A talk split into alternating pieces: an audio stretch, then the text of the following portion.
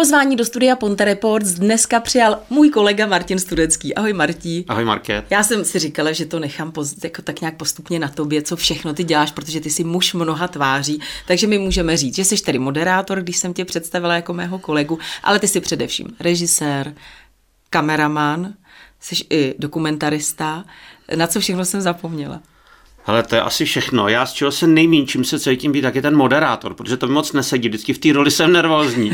Takže jsem rád, že dneska z toho vzala ty a já jsem teď ten spovídaný, což taky mě zrovna nedělá dobře, ale teď se na co chceš, já ti odpovím.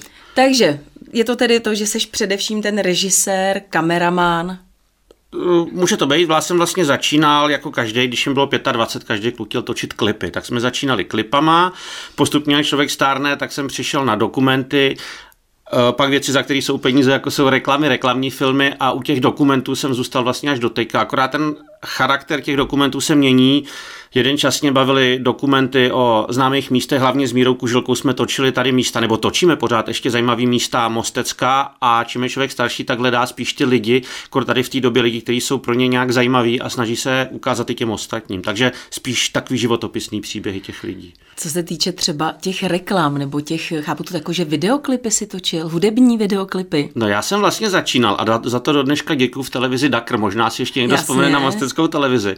A majitel pan Kremnička nám tam dal možnost, ať si děláme, co chceme. Já jsem tam začínal jako střihač a střihal jsem zprávy pro Primu a pro Novu, což byly pořád mrtvoly a nehody a taky za chvilku přestane bavit. A v té době tam chodil o tři roky mladší kluk Jaromír Malý a ten taky chtěl pořád něco zkoušet točit, tak jsme si půjčili jednou videokameru a že natočíme videoklip. Tenkrát tady byla Mostecká kapla No Feeling, to byl rok 96. Hmm. A já jsem si tenkrát i zkusil funkci producenta a sehnal jsem na to 7 tisíc od uh, Luboše Šlapky z K-centra, hmm. takže jsme měli jako docela slušný budget na to v té době. A vymysleli jsme si, že budeme točit eh, na Bořní na kopci. Takže Jarda šel do na letiště, protože jsme chtěli oblítnout, aby ten kopec oblítnul, aby tam hrála ta kapela. V té době jsem teda fungoval i jako námezní síla, protože jsme museli ty bicí vyníst nahoru, postavit to. Jarda teda přiletěl s letadlem, oblítnul, přistál a když přijel, tak říká, že mu z toho letadla ulítnul vinčus z toho mikrofonu. Vinčus je taková ochrana na mikrofon externí, ono to někdy vypadá jako králík, takový chlupatý, nandá se to. Tak říkám, v pohodě druhý den sjedeme do Prahy, byla jediná prodejna v té době profesionální techniky, koupili jsme ten Vinčus, že ho koupíme a nebo jsme zjistili, že ten Vinčus stál 6990, takže nám na celý klip zůstalo 10 korun jako rozpočet. tak, tím, tak tím skončili i moje ambice dělat producenta, ale klip jsme natočili, ustřihali jsme ho, vždycky po nocích jsme střihali, protože od pondělí do pátku televize jela, a my jsme mohli stříhat od pátku do neděle. Takže jsme se tam s Jardou přes víkend navezli, ustříhali jsme to a v té době byl na české televizi na ČT2 pořád, který se jmenoval Kolotoč hmm. a my ho několikrát vyhráli. A všimla si toho tenkrát i anglická MTV, která tady začala schánět český videoklipy. A první český klipy, které běžely v anglickém MTV, byla skupina Buty a jejich trumpeta, pak Tata Boys a v té trojice byl i ty náš No Feeling. A tak jsme pak s Jadou začali každý po svý ose a začali jsme točit videoklipy a takhle jsme se dostali ke klipům a já jsem to teď nedávno počítal, tak jsem jich natočil kolem čtyřicítky. Třeba nějaký takový hodně známý, který bychom mohli znát. Eh, Petr Můk, tančíš hmm. sama, Petr Kolář, vyznání, pak jsem dělal s kapelou Katapult, Abraxas pro muzikál Monte Cristo, to byl vlastně druhý muzikál, který byl hned po Drákulovi, hmm. režii dělal Filip Renš, tak já jsem točil takový propagační video jako Megamix, kde byla třeba Iveta Bartošová, Daniel Hůlka, Bohuš Matuš hmm. a no vlastně jakoby v té době ta pěvecká elita. No. Hele, tak eh, když třeba zůstaneme ještě u těch videoklipů a různě ty reklamy, tak když za tebou přijde nebo přišel, protože jsi říkal, že teď už moc ty reklamy a ty videoklipy neděláš. Reklamy ještě jo, za to peníze jsou, ale videoklipy to spíš dělám tak, když mě to baví a spíš známým, protože více soustředím na ty dokumenty, ale teď si udělám tak jeden, dva za rok. A když za tebou přijde ten klient a má nějakou představu a teď to úplně jako s tím Ale to je, to je vždycky boj, protože jedna věc je nějaká představa, o které už dopředu víš, jako že to bude třeba trapný. A teď toho člověka, ale nemusí to být. A to je o tom hledání. A najít tu správnou linii, že ty s tím takhle souhlasíš, takhle by to bylo dobrý a aby ten zpěvák nebo ta kapela byli spokojení, že takhle to chtějí. A většinou si teda nechají poradit. A třeba u těch reklam, tam jak moc ty jako do toho můžeš mluvit, anebo jak moc ty do toho chceš jako zasahovat? Já už reklamy tohle stylu moc nedělám, ale většinou, když se dělají ty stylizované, bylo to pro velký obchodní řetězce, tak toto nemůžeš zasahovat vůbec. Tam je prostě, tam jsi jenom najmutej, buď to jako režisér nebo jako kameraman a děláš přesně to, co lidi chtějí. A to mě už jako i přestalo docela bavit. Ale z reklam teď já spíš co dělám, tak střihám pro filmové společnosti reklamní spoty. To znamená, že ty dostaneš film, mm-hmm a máš z něj vybrat nějaký části a udělat z něj nějakou poutávku. Většinou, jako takový ty trailery? Nebo? Trailery většinou si střihá režisér se střihačem mm-hmm. toho filmu, to si uděláš sami a ty pak děláš krátký upoutávky 30 sekundový, 60 sekundový, který jdou ještě před 10-15 lety tyhle ty reklamy hodně chodily do televizí, dneska spíš jsou to sociální sítě, Instagram, mm. TikTok, Facebook, takže vlastně tady, na, ale taky furt ty televize pořád jsou. Takže ty prakticky ten film vidíš ještě dřív, než to jde do kin. Jak kdy? Teď jsem třeba střihal, a ten jsem si teda pustil, to byl poslední závod o Hanči Vybratovi hmm. a Rátovi, tak z toho jsem byl hotový. Tak tam jsem těch upoutávek udělal dokonce i několik navíc. protože ten film se mi líbil. Ale teď třeba střihám film, uh, jmenuje se to Film roku, je to španělský film, kde hraje Penelope Cruz a uh, Antonio Anto, Banderas. Ano, Antonio Banderas a ten jsem si teda nepustil ještě celý, protože z něj mi chodí tak jako edity, takový přestřih, hmm. že oni už ti vyberou ty nejlepší části.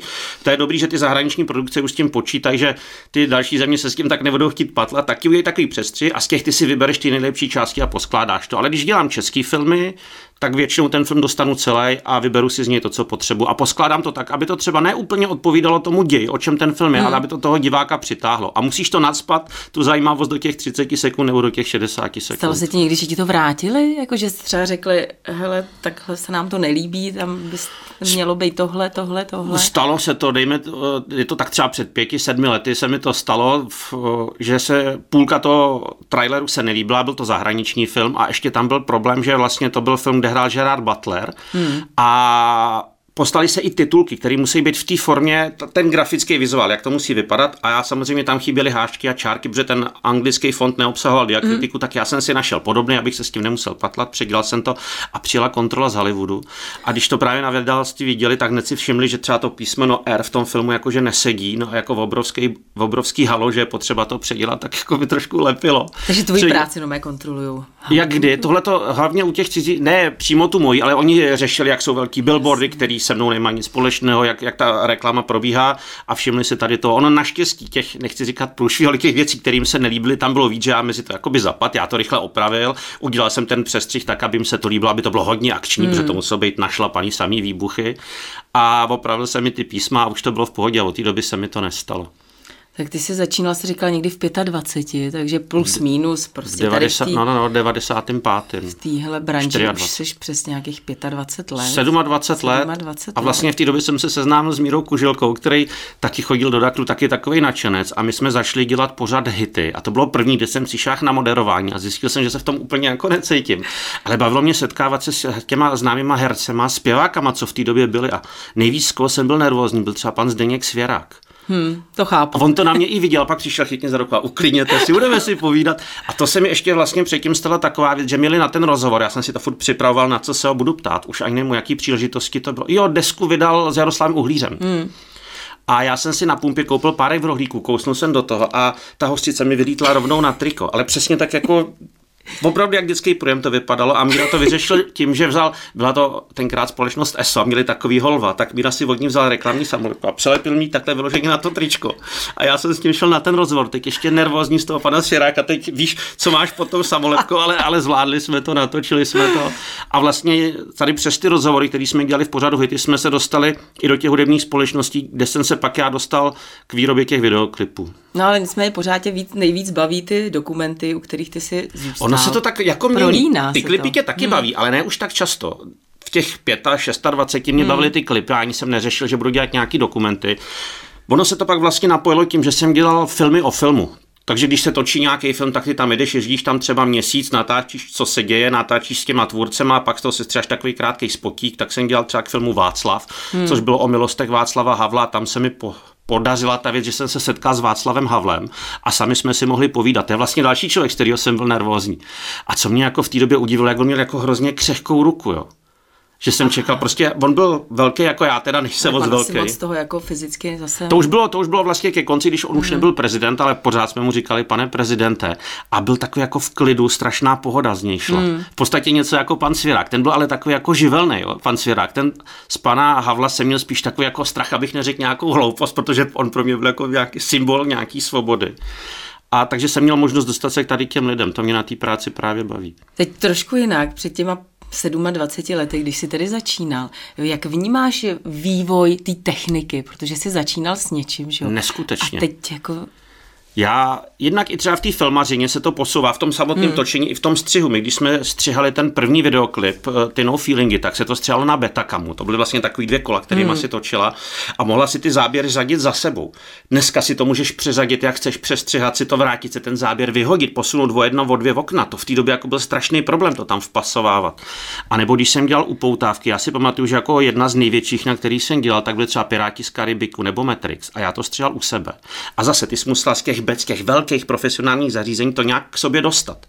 A ty konektory na to propojení by byly strašně drahé, takže se to řešilo přes nějaký převodníky, že se to nahralo do kamery, doma si to ustřihala, pak se to zase vyexportovala ven a když jsme to chtěli nasadit přesně na ten začátek, aby se dělal, tak jsem na začátku musel mít takový kolečko odpočtový. A když to kolečko dojíždělo ke trojce, tak se na té betě muselo zmáčknout play a record, abys to chytla na frame. A to se na poprvé třeba nepovedlo, jo, takže to jela na několikrát a takovéhle blbosti se řešily.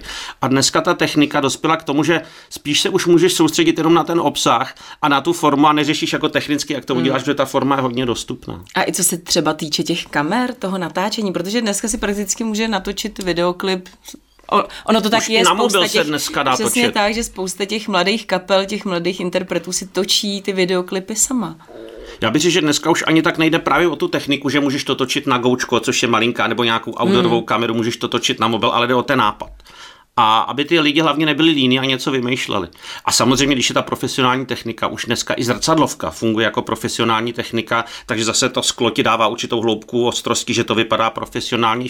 Za 20, za 30 tisíc se dá koupit slušný foťák, který už má jako fakt ten profesionální obraz, že to vypadá opravdu jako dobře. A jak to řešíš ty? Ty si koupíš tedy kameru nějakou? Já si nakoupím foťák, samozřejmě už jako nějakou bezrcadlovku dražší, k tomu řadu objektivů a pak řeším ten obsah, aby to vypadalo a samozřejmě sleduješ i co jako jak se vyvíjí a máš svoje nějaký představy, kam se jakoby pošoupnout, Ale co, jak jde, jde o to, že za rok, za dva přijde na trh úplně nový, zase o level jako... Dejme tomu po pěti letech se to tak mění, že začínalo s formátem, který se jmenoval PAL, pak hmm. přišlo HDčko, po pár letech přišlo 4K a teď už se o slovo hlásí 8K. Ty samozřejmě, pokud chceš udržet ten krok, tak tu techniku musíš po čase měnit a když se chceš udržet na té profesionální úrovni, tak to jsou jako řádově tisíce musíš ten počítač pořídit si nějakou slušnou grafiku, slušný disky, pak samozřejmě k tomu ta záznamová technika a furt to jde a furt to jede dopředu a dopředu. Co tě na téhle práci baví nejvíc? Ty už si to třeba zmiňoval, že poznáváš Že se můžeš setkávat s těma lidma hmm.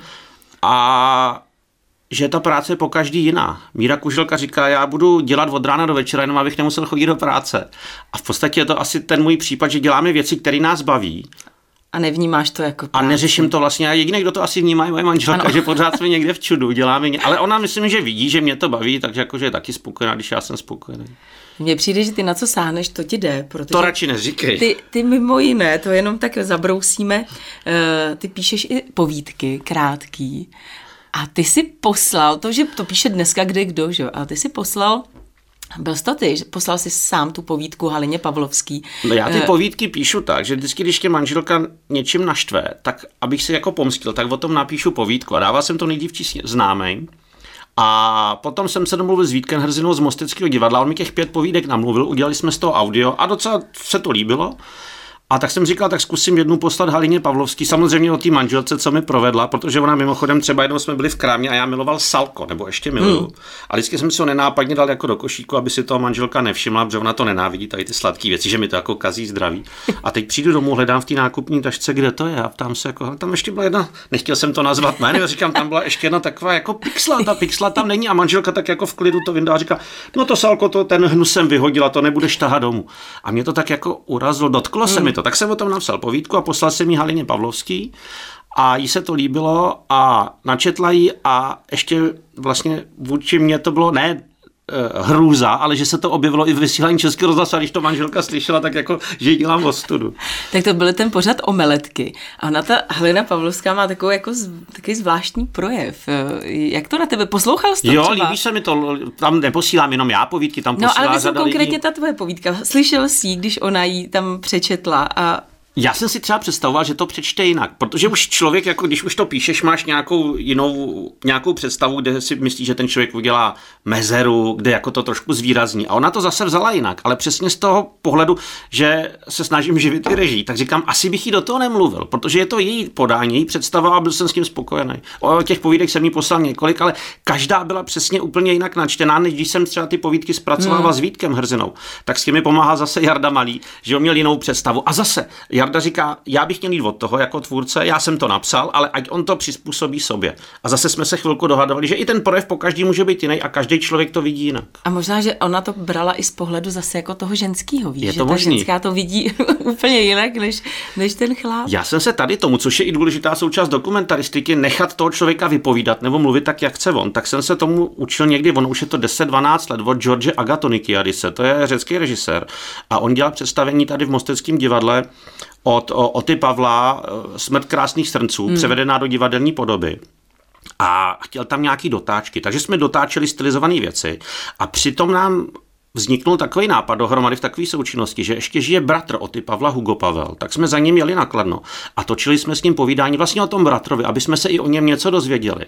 A to bylo taková ta možná věc, která mě nakopla točit ty dokumenty s těma zajímavými lidma, protože ten Hugo, vlastně člověk, který si prošel koncentrákem, měl takhle známýho bratra, kamarádil se s Arnoštem Lustigem, nám vyprávěl ten životní příběh, my ho třeba vzali do auta a jeli jsme s ním na Beronku, aby se tam podíval vlastně na ty místa. Hmm. Teď on najednou, jak kdyby mu to vyskočilo, povídal nám ty příběhy a do toho samozřejmě zahrne i ty příběhy z té druhé světové války, toho svého tatínka, jak odcházeli do koncentráku a člověk vlastně jenom sedí jako spadlou bradou a poslouchá ty neskutečné příběhy od starého dědečka, který by se ani neřekla, jako že má takovouhle historii za sebou. A kdo ho zná, že jo? Dneska už je možný si opustit hmm. ten dokument o něm právě na té české televizi. My jsme ten film nazvali Můj bratr Ota Pavel hmm. a myslím, že se nám to s Georgem docela povedlo. Eh, jedním z dalších lidí, zajímavých, nesmírně zajímavých lidí, se kterými ty jsi se eh, setkal, tak eh, je paní Hana Truncová, která bohužel, je to asi měsíc, jsme mm-hmm. říkali, která zemřela, kdy si naštěstí stihnul dotočit ten dokument. Pojď nám o něm něco povědět a hlavně pojď nás na něj pozvat, protože my ho budeme moci vidět v kině brzy. Já jsem se s paní Truncovou seznámil někdy před 6-7 lety a to tím způsobem, že mi volal šéf-redaktor Krušnohorských novin Petr Fischer, že má v Litvínově na zámku paní, která by nám mohla vyprávět nějaký příhody z Krušní hor, jak se tady žilo v první republi- za první republiky, o nějakých tradicích, jak se lidé oblékali, jaké bylo stravování, mm. tak jsem přijel, začali jsme si povídat, ona nám tohle to všechno řekla a mezi tím ještě tak jako mezi řečí pronesla, no a potom po válce se to změnilo, můj manžel ten dostal návrh na provaz, a já, jak jako na provaz, no jako trest smrti a já jsem taky dostala 15 let, tak jsem na to koukal. A začal jsem si vyptávat po tom, co jsme si zeptali na ty věci, které jsme chtěli vlastně na její život a zjistil jsem, že to je jako neskutečná paní, která prožila opravdu a opravdu neskutečný život a od malička byla vychovávaná v pravdě a v tom, aby se chovala tak, jak uzná za vhodný, nebo tak, jak jako je podle ní správný, jaký to vychování měla. A ona nikdy neustoupila z nějakých svých morálních přesvědčení a hodnot, který vštípila ta rodina. I když několikrát dostala od života jako přes pusu, hmm. byla ve vězení, ten manžel dostal návrh na trest smrti, tak prostě pořád jela v tom svém, v té morální čistotě z mýho pohledu a tím ji strašně obdivuju. Ona už byla poměrně stará, ale v kolik No já když jsem jí potkal, tak jí bylo 92 let. A ona zemřela před eh, necelým měsícem v nedožitých hmm. 98 letech. Letos by bylo 98. A ona eh, v té době ještě vlastně na, ke konci loňského roku jsme si spolu psali, povídali jsme si, ono muselo trošku hlasitě na člověk mluvit, ona už špatně slyšela, ale strašně výborně fungoval mozek. Jo. Ona hlavně mailovala, normálně fungovala no, na počítači. Ale to by já jí napsal jenom nějaký dotaz a ona mi hned napsala odpověď. A ještě tím způsobem, já když jsem ten dokument o ní dokončoval, tak jsem chtěl nějaký fotografie i třeba z 50. let. Ona jich moc neměla, protože vlastně, když už se kolem ní začínala stahovat ta smíčka STB, mimochodem ona byla uh, obviněná za vlasti zradu a špionáž a za převaděčství, tak spálila dokumenty, aby ty ostatní lidi nebylo možné identifikovat. Takže pár fotografií zbylo. A abych to náhodou ještě jako z jeho pohledu neskazil a ty fotografie jsem neumístil špatně, tak vždycky vzala A4, na to mi nalepila tu fotografii a pod to napsala, o koho jde a vždycky ještě nějaký příběh, který i ten příběh sám o sobě by stál za zveřejnění. A do toho ještě mě úplně rozbila, když mi v 97 letech píše, jak mi to má posílat, v jakém DPI v rozlišení.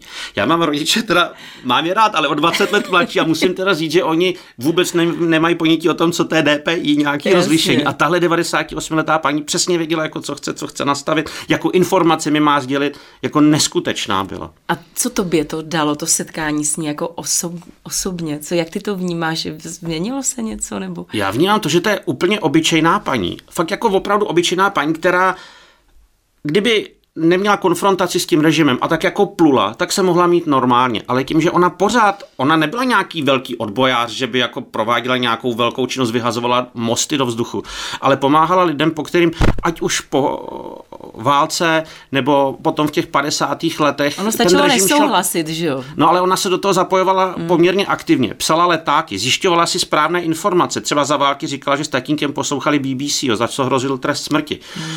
Ona sama říká, že měla smíchanou krev, že byla, žila mezi Čechy, Židy a Němci. A někdy do 30. let se to vůbec neřešilo, až do nástupu fašismu. A pak najednou viděla, že od toho 39. nebo 38. když sem přišli ty Němci, ona v 39. v březnu když byla teplická křišťálová noc, tomu říká paní Truncová, když jednotky SA vybíjeli obchody Čechů a Židů a vypáli synagogu, tak oni byli první, kteří přišli na řadu. A ona byla sama doma, jí byla 14.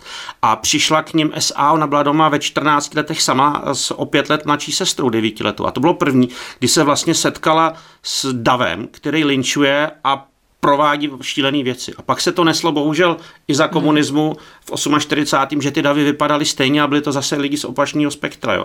A ona viděla, jak mizí ty židovský kamarádky. Potom po 45. jak mizí ty německý kamarádky a měla potřebu s tím něco dělat. A to, co dělala, to jsme všechno zmapovali v tom dokumentu, kdy já jsem si s ní povídal.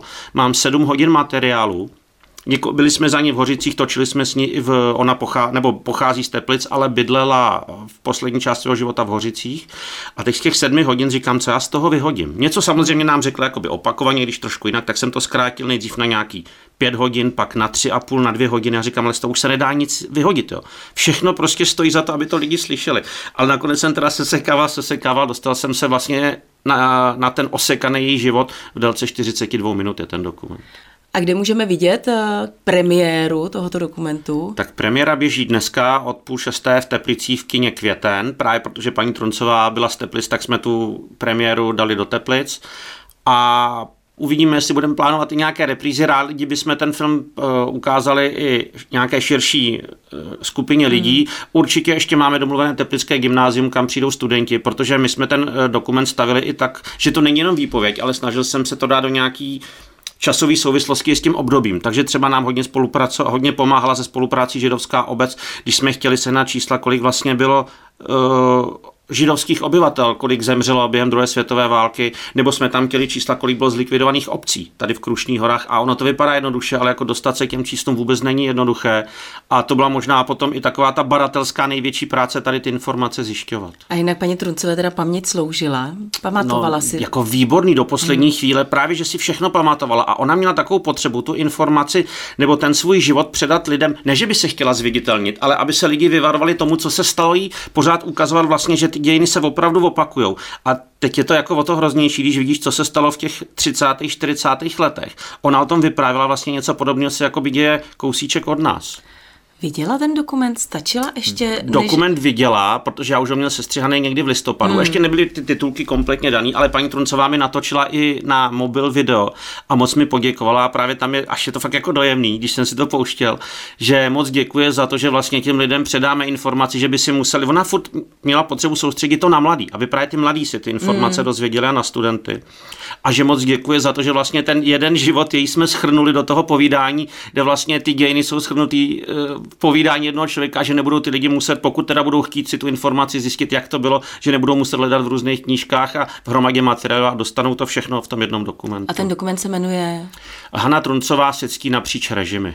Marti, díky moc za to, že jsi přišel, díky za to, co děláš a přeju hodně štěstí. Já děkuji za pozvání a ať se daří pořadu Ponte Reports. Mým dnešním hostem v pořadu Ponte Reports byl Martin Studecký.